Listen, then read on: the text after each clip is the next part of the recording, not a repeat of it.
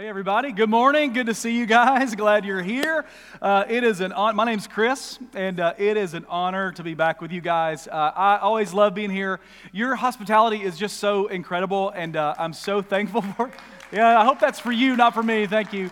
Um, and your hospitality is so amazing. Love you guys so much. Uh, also, if you're watching online right now, worshiping with us, thank you for being here as well. I, I just want to say this. I was thinking about how much I love you guys and how much it feels like home here every time I'm here. And it reminded me of a story I heard a few years ago about a young pastor. Um, who had gone away to seminary, and uh, he, his church had helped him go. They'd supported him in prayer, and they'd helped fund his seminary. He went to Yale Divinity School. And uh, when he graduated from seminary, he got the opportunity to come back home to preach his first sermon in his home church.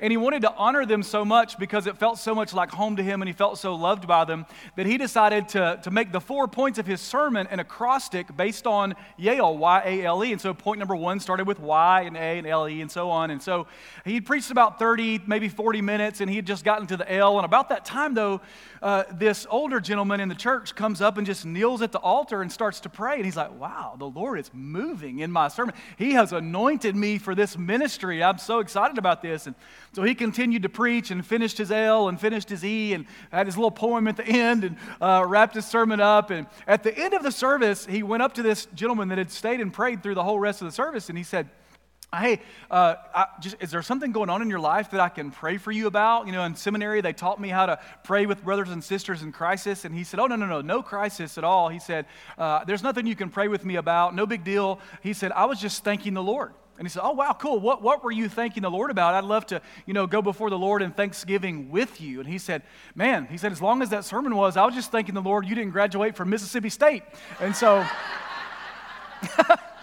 so, uh, Neither did I. That's the good news for you guys. And, uh, but much like that, Pastor, I do feel at home here, and I'm so thankful for you having me back. So, Romans 7 is where we're going to look today. If you have your Bible, you can go ahead and grab it and open there. If you didn't bring a Bible with you, I'm going to have the verses on the screen so you can follow along that way. Now, while you're turning there, let me ask you a question. How many of you have heard the story of Dr. Jekyll and Mr. Hyde? Anybody heard that story? Yeah, probably most of us here and online have heard Dr. Jekyll, Mr. Hyde. Uh, but for those of you who haven't, let me just give you a summary of the story, okay? So, uh, Robert Louis Stevenson wrote this story of Dr. Jekyll, who was a chemist. And Dr. Jekyll was a very upstanding man, like a man of character, um, always loved to do the right thing, but he would constantly be frustrated because he said, It seemed like as much as I want to do and try to do the right things, it seems like I just can't always.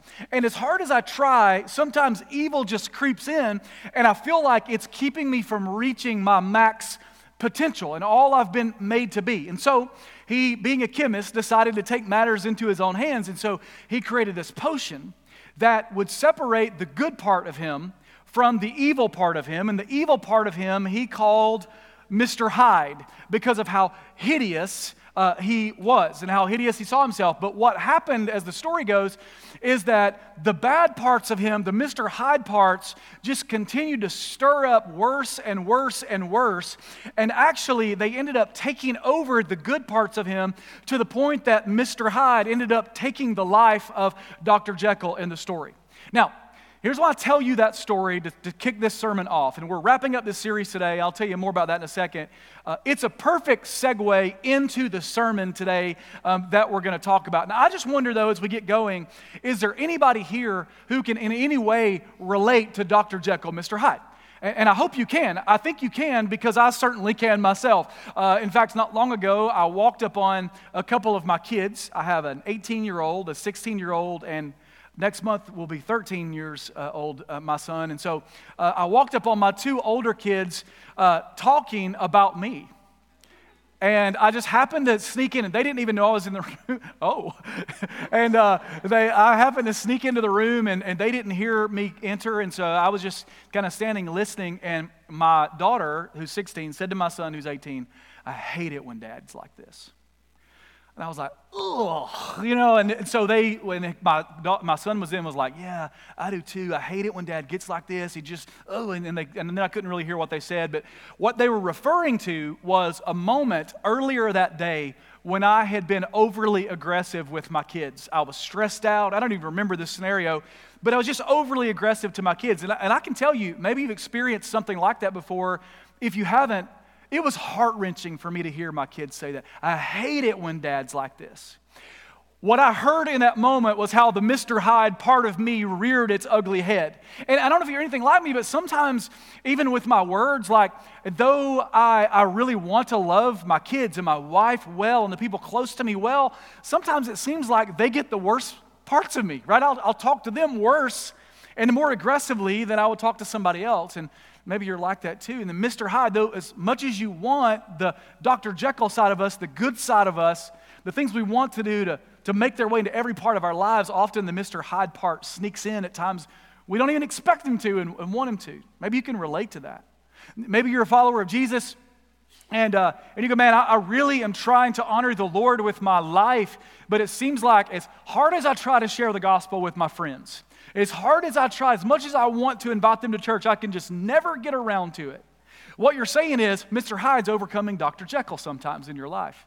Uh, maybe you're a student and you go, man, I really want to honor the Lord with my life. Like I, I'm, I'm committed to the Lord in this tough season of my life, but as hard as I try, this nagging sin just it just kind of keeps sneaking into my life. And no matter how hard I try, I just can't eradicate it from my life.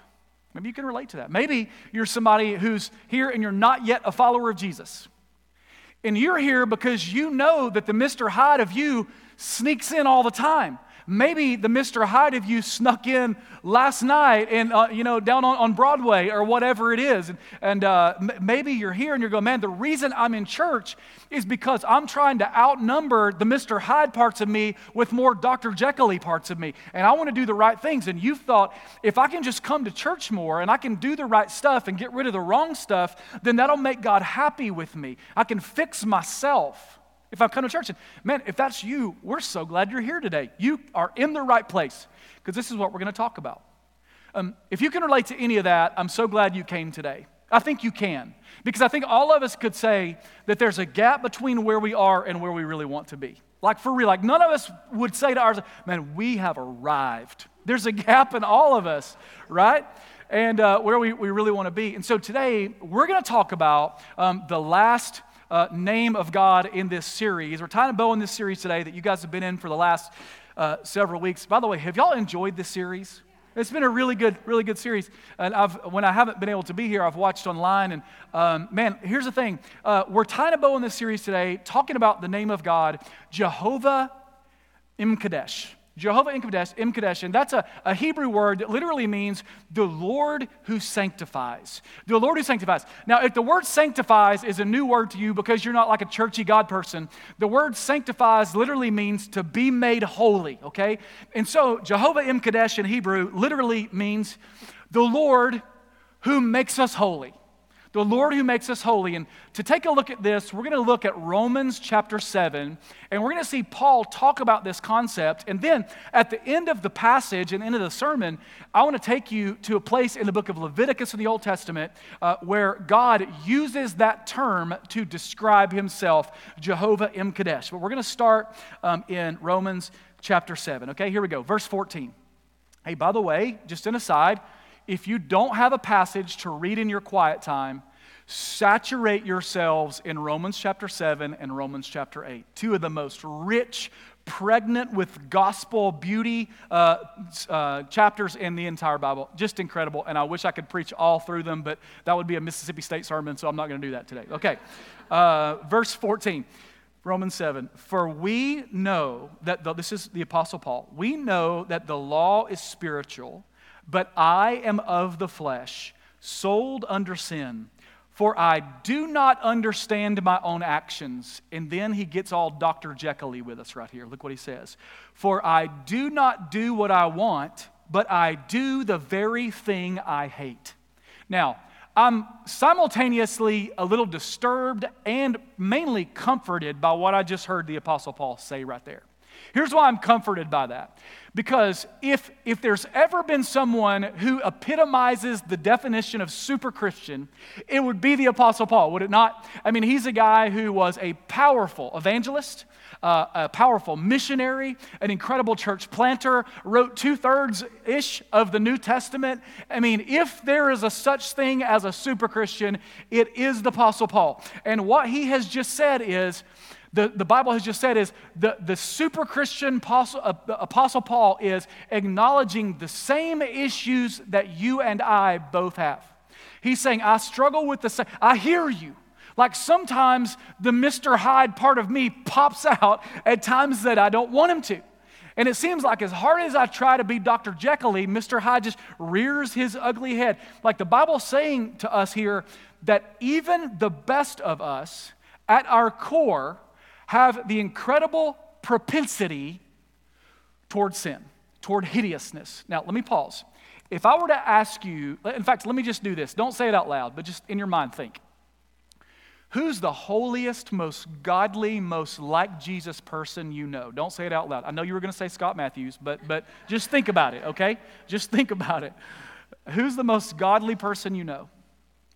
That person, as godly and holy as they are, has an incredible propensity toward hideousness, self centeredness, self absorption.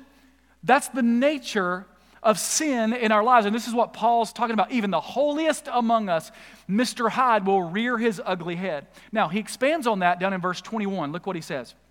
He says, so I find it to be a law that when I want to do right, evil lies close at hand. Now, this is where this really starts to get practical for us right here. He says, Evil lies close at hand. Um, you Bible scholars in the room and online, remember in Genesis chapter 4 when Cain killed Abel. By the way, I always mix those up. Cain, Abel killed Cain. When Cain killed Abel, um, that God shows up and says to Cain that sin was, remember what it said? Crouching at the door. Sin was crouching at the door. Now, what theologians point out about what Paul has just said right here is that they say that what Paul had in his mind when he wrote this verse, because of the way that's phrased, is he had that story and specifically that verse, that phrase that God said to Cain in mind, because he uses the same phraseology. Now, this is written in Greek, the Old Testament's in Hebrew, but he uses the same phraseology. And so basically, that word crouching at the door literally means to get low or to hide.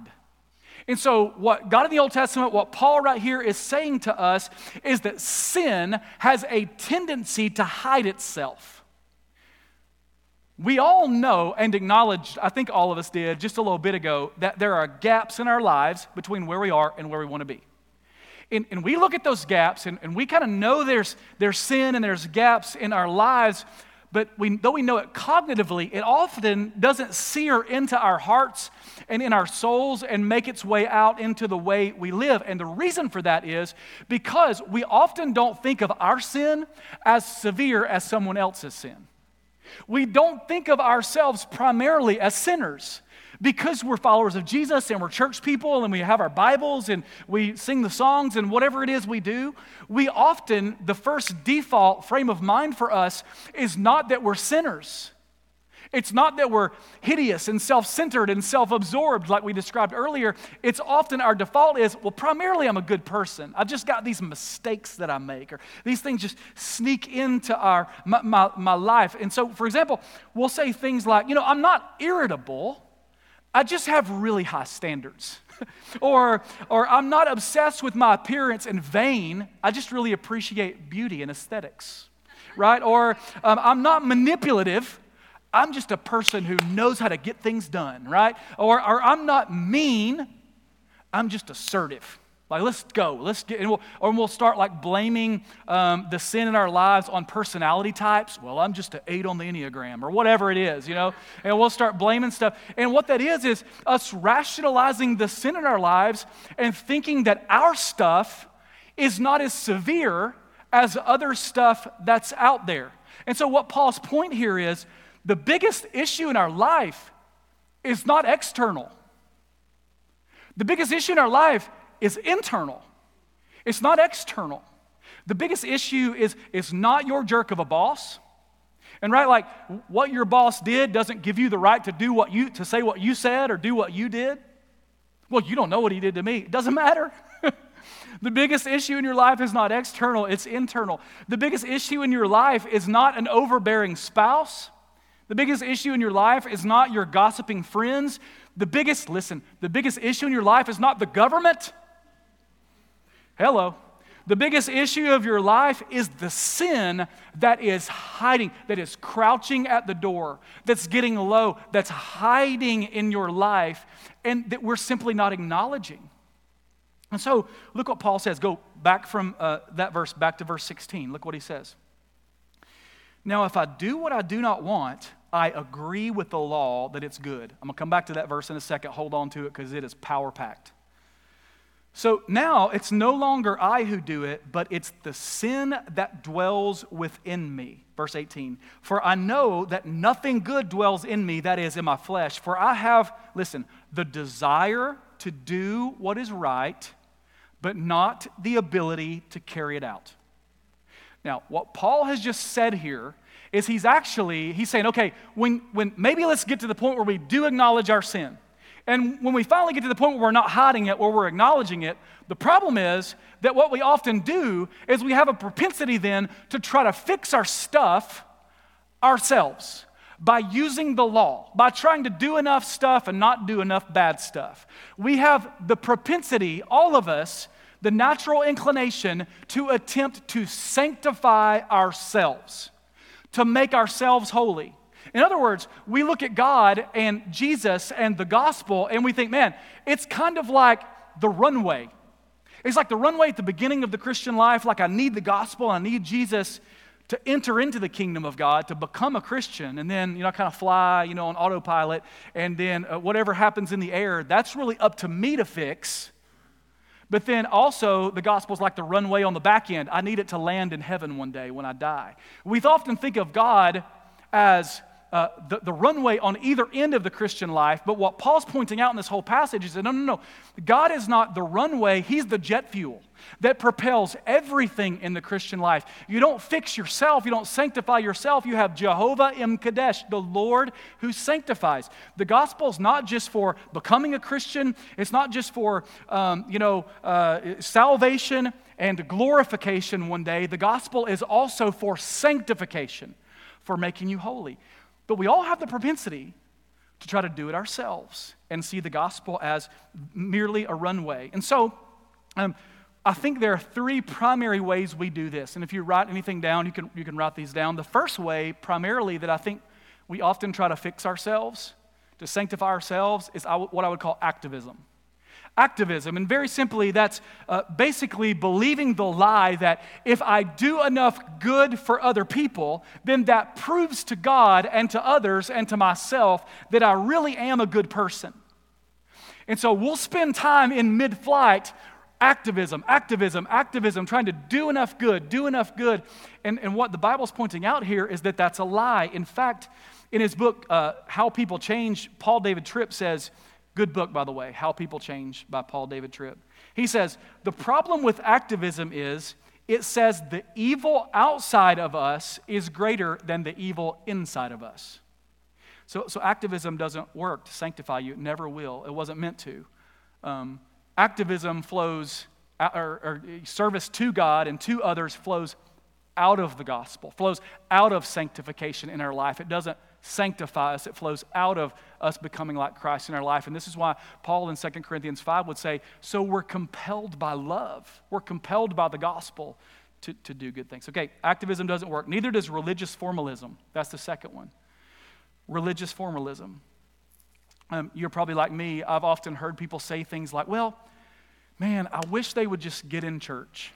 We just need to get them in church then right? Like, just get them. I have a cousin down in Alabama uh, who he, he runs after all kinds of things that aren't the Lord. He runs stiff arms the Lord, runs far away from the Lord. And I've often heard other family members who are Christians say, man, we just need to get him in church.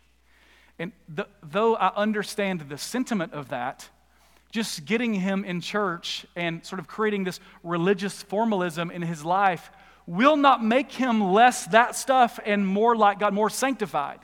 More holy. In fact, um, I was thinking about that this week, and I thought about a guy that was in a church that I served about 15 years ago. I was associate pastor at a church down in Alabama, and um, there was this guy in our church who uh, years ago had been a raging alcoholic.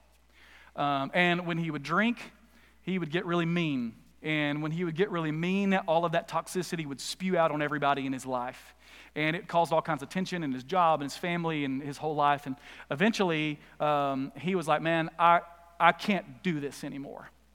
And so he ended up coming to the church that I was a part of and um, said a prayer one day and all of a sudden started dressing differently and started carrying a big, gigantic King James Version Bible with tabs and looked like a coffee table Bible to church. And I mean, er- everything was, everything was different on the outside, the appearance was different. He even worked his way into some degree of church leadership. But I remember very often being in meetings with him because of my role at the church.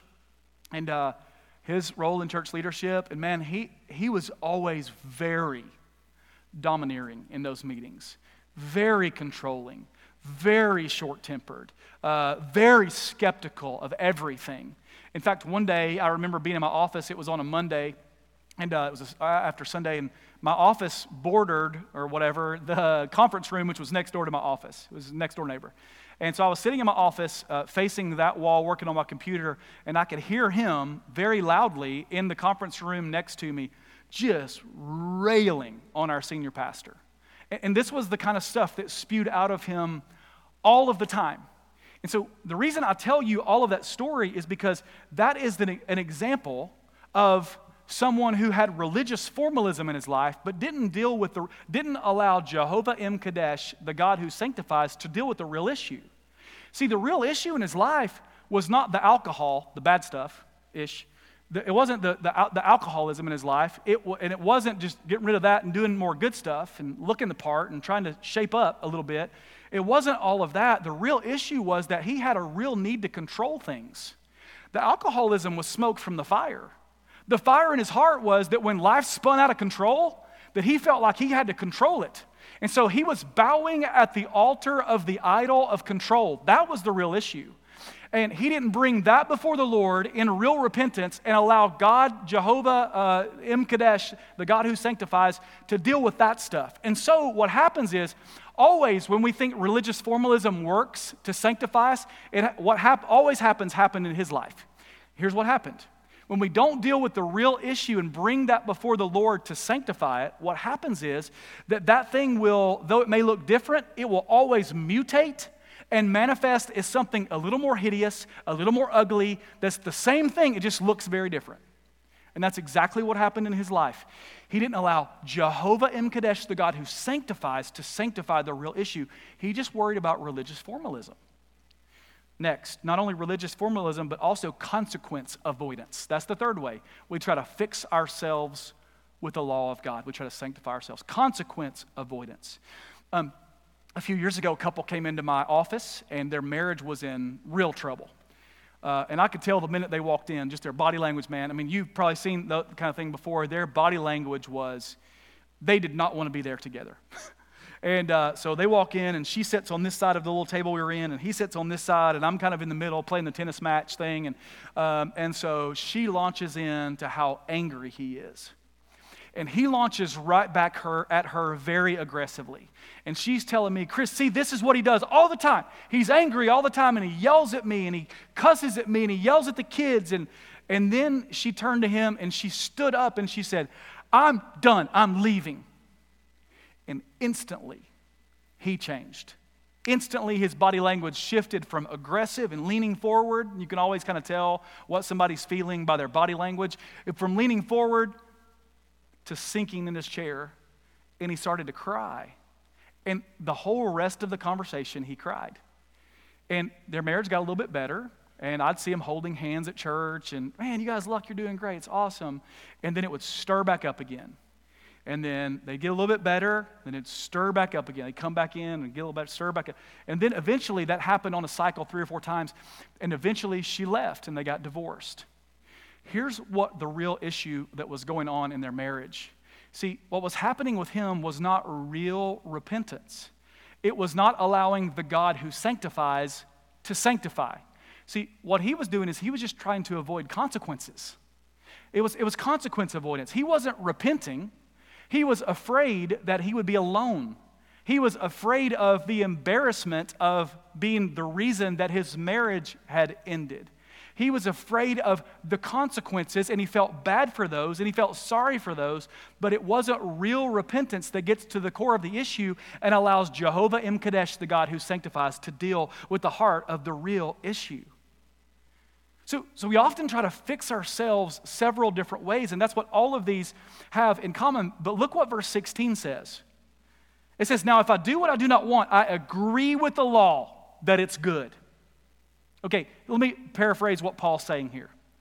He's saying, if we try to fix ourselves, in other words, we see the gospel as the runway, not the jet fuel, and we try to do all the stuff ourselves to sanctify ourselves the, with the law, the law is no good for that. But in this verse, he says, if I, if I do what I do not want, then that makes the law good. what in the world does that mean? What he's saying is that the law is like a mirror. That's what it was meant to be. It was never meant to be a set of rules that we all follow. The law of God was meant to be a mirror that we look at and we go, that is a picture of what holiness looks like. And we look at that and then we look at us and we go, man, I got a long way to go. The, gospel, or the, the law is a mirror it's not a set of rules. And so, what Paul's saying here is that when we see it as a mirror, not a rule book, it's good. Because what it does is it says to us how wretched we are, how, how big of a gap there is between where we are and where we want to be. And basically, he's saying, and because that gap is so wide, I can't sanctify myself. I cannot fix the problems that I have. I can never follow all the rules the way I need to follow the rules. I can't. It's impossible. So, back in Leviticus chapter 20, this is why God says who He is. Basically, this is the very same concept that Paul's unpacking here. God has just now given His people the law. He's in the process of explaining all of the different things that make up the law. And here's what he says in Leviticus chapter 20, verse 7 Consecrate yourselves, therefore, and be holy, for I am the Lord your God. Keep my statutes and do them. And it's almost like God Himself is creating a paradox, like an emotional sort of hook that the person hearing that would go, Whoo, that is a lot of stuff. There's no way I can do that. And God goes, Exactly. And then look what He says after the comma. Exactly. And here's the good news but I'm the Lord who sanctifies. I'm Jehovah M'Kaddesh. I'm the Lord who sanctifies you. Now, all the way back uh, to Romans chapter 7, look at verse 24. Look what he says. Paul says about himself Wretched man. I love this verse. Wretched man that I am, who will deliver me from this body of death? Here's why I love this verse. Wretched in the original language in Greek is a military term and it's used to describe soldiers who had just returned from battle.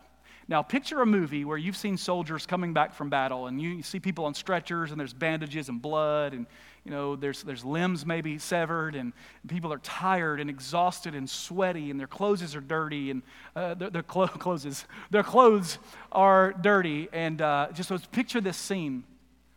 That's the idea of wretched. Paul saying, "I'm tired." I'm exhausted. I'm weary. I'm worn. I'm beaten. I'm bloody. I- have tried so hard. I've given everything I can to try to do good stuff. I, and I just can't do it anymore. I'm tired. I'm exhausted. I'm worn out. I'm beaten. I'm fighting a battle that I cannot win. And what he says at the end of the passage is, Who will deliver me?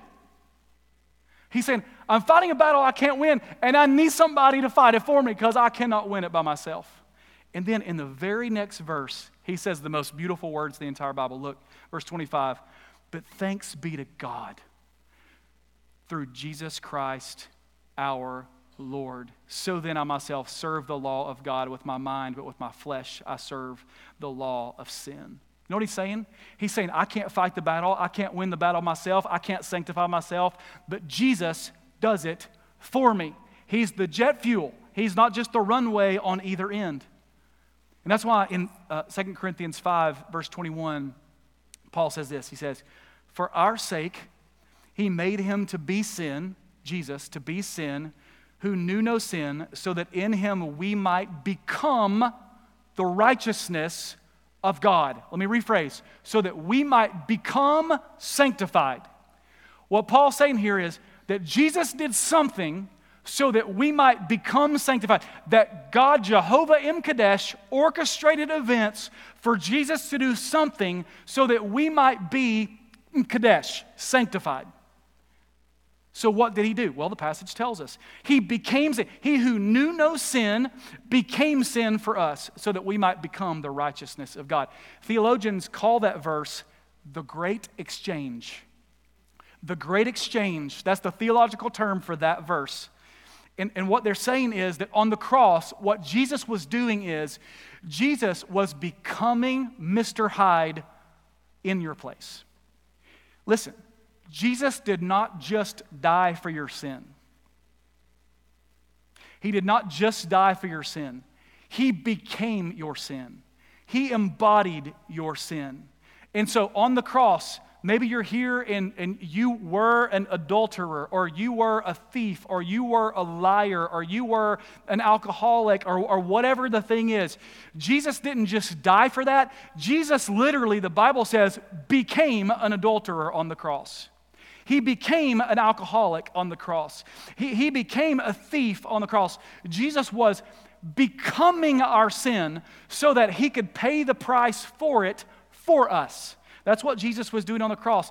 And so, what he's doing is he's becoming Mr. Hyde in our place so that he would take on our judgment day for us and exchange for us our sin for his righteousness. Our battle that we are weary from and exhausted and beaten and severed limbs from, He exchanged our battle for His victory. He exchanged our chains for His freedom. That's what Jesus was doing on the cross. He was making a way by becoming your Mr. Hyde to sanctify you. And so you go, okay, that's cool. I kind of like all of that sounds pretty normal. Like that, you're not telling me a lot that I don't already know. Well, here's the thing my goal in this sermon is not to tell you a whole lot of stuff that you don't know. Because the reason sin still is in our lives, it's hidden, it's crouching in our lives, is not because we don't know enough stuff, it's because we don't see ourselves and God the right way. You know, Paul said, Wretched man that I am. And we don't see ourselves as wretched men and women. Uh, we don't see God as God who sanctifies. We see the job of sanctification often as what we have to do. We, we often don't see sin really for what it is. And so, my hope in this sermon is really just to remind you uh, and me uh, of the wretchedness of our hearts and hopefully show you the beauty of what Jesus really did for you so that it stirs up your affections for Him. Because when your affections are stirred for Him, your affections are stirred. You see the gospel really for what it is. Your affections are stirred, and out of that, we are compelled by love. Out of that, that's when we really change. It's not because we know more stuff, it's because we see God more clearly. And we see our sin more clearly. We see ourselves more clearly, and our affections are stirred, resulting in, man, God did that for me? Man, I, I can't, I want to be more like Him. Not because I have to, because I want to, because I'm compelled by Jehovah uh, M'Kaddesh, the God who sanctifies. Um, a few years ago, I heard a story of John Newton. And uh, over, I was over at Mount Juliet today, and Aaron said, Oh, yeah, the guy who invented fig Newtons? No, different guy. different guy. John Newton was the guy who wrote Amazing Grace. And uh, he's got just this incredible story of when he was 11 years old being thrust into uh, the slave trade industry. And he, he worked for some people who owned slave ships. And, uh, and then eventually he became owner of not just one, but multiple slave ships and kind of ran his own slave trade business. And just the, the things he did to other brothers and sisters created in the image of God is hideous and horrendous and is he got this incredible story of a praying mom who was, was just ferocious, running after the Lord and praying for him. And, uh, and eventually, the Lord used the prayers of a praying mama and captivated his heart. And he began to see his sin for what it really was the hideousness of what he had done to other people for what it really was. And he has this radical story of salvation. And uh, near the end of his life, after he had written uh, Amazing Grace, he's on his deathbed, his family's around, and uh, they said, Dad, John, can you hear me? And he could just nod and, uh, Can you hear me? Do you want to say anything? What do you want to tell us? And he said this He said, My memory is fading, but I remember two things very clearly. I am a great sinner, and Jesus is a great Savior. Amazing grace. How sweet the sound. Who saved not a good person, not an okay person who makes mistakes, not a churchy person, who saved a wretch like me. And listen, brothers and sisters, you may have never done the hideous things that John Newton did in his life, the ferocious things toward other people. But you and I, in the same way, are all wretches. We're not mistakers in need of just making better decisions. We are sinners in need of a great Savior. And in Jesus, we have Jehovah M'Kaddesh, the Lord who sanctifies, because of what he did on the cross for us. And so today, maybe you're here and you're not yet a follower of Jesus. What the Bible says is that all who call on the name of the Lord will be saved. In other words, you can't come to church enough times to get you in right standing with God. But what gets you in right standing with God is you very simply saying, like John Newton, I'm a wretch, I can't. Jesus, I need you. I need you. And so you bow your heart before Him and you say, God, I, I, can't. Would you come into my life? Would you transform? Would you sanctify me because I can't sanctify myself? And what the Bible says is that instantly in that moment, the great exchange happens in your life. He exchanges your sin for his righteousness. Maybe you're here and you're a follower of Jesus, but you've had this sin that just nagging. You're trying your best, but you've got this nagging sin. Maybe you're here and you're a follower of Jesus and you go, man, you're right. I've primarily seen myself as a good person. Listen, if that's you, would you be reminded today? My prayer for us is that God would give us the grace to be reminded today of the wretchedness of our hearts and the beauty of our Savior, Jehovah M'Kaddesh. And when we realize those things, we can't help but be more and more sanctified and look more and more like Jesus. It is a natural outflow of our understanding of the gospel and our affections toward our good, great Savior. Jehovah M'Kaddesh. Okay? So here's what we're going to do we're going to pray. Band's going to come back. And uh, after we pray, man, if in your heart you're going, man, I, I, I, need, I need the grace of God for my uh, affections to be stirred once more. I need the grace of God to see myself as the sinner that I am, the, like Paul said, the wretch that I am. I need that. Uh, that'll be your time to respond, to bring that before the Lord, and just, just, tell, just tell the Lord. Okay? And let's respond as we worship together as though, like John Newton, we are great sinners who have a great Savior, because we are. All right, let's pray. So, right now, all across this room, if you're here and you go, man, I need my affections stirred again. I need the grace of seeing myself for who I really am. Would you right now just lift up your hand? I, God, I need you to show me again, remind me, or maybe for the first time, who I really am. Just lift up your hand so I can see you. Pray for you. Awesome. Thank you. Awesome, awesome, awesome, awesome. Awesome. Put your hands back down. Thank you. Awesome. See, God, brothers and sisters all across this room, maybe even worshiping online, are acknowledging their need for Jehovah M'Kaddesh, the God who sanctifies. And so, Father, would you be that for them in this, for us, in this moment right now? God, would you give them an extra portion of your grace? To, to though they may be beaten and battered tired and weary from the battle to remember the beauty of Jesus who went to the cross to fight the battle for them so that they would be sanctified, made holy, made like Jesus. So, Father, we love you. Would you, as we leave this place in a bit And as we uh, go do our normal stuff that we do on Monday through Saturday next week, would you help us to walk in the reality that we are great sinners who have in Jesus a great Savior, Jehovah M'Kaddesh, the Lord who sanctifies. In Jesus' name, amen.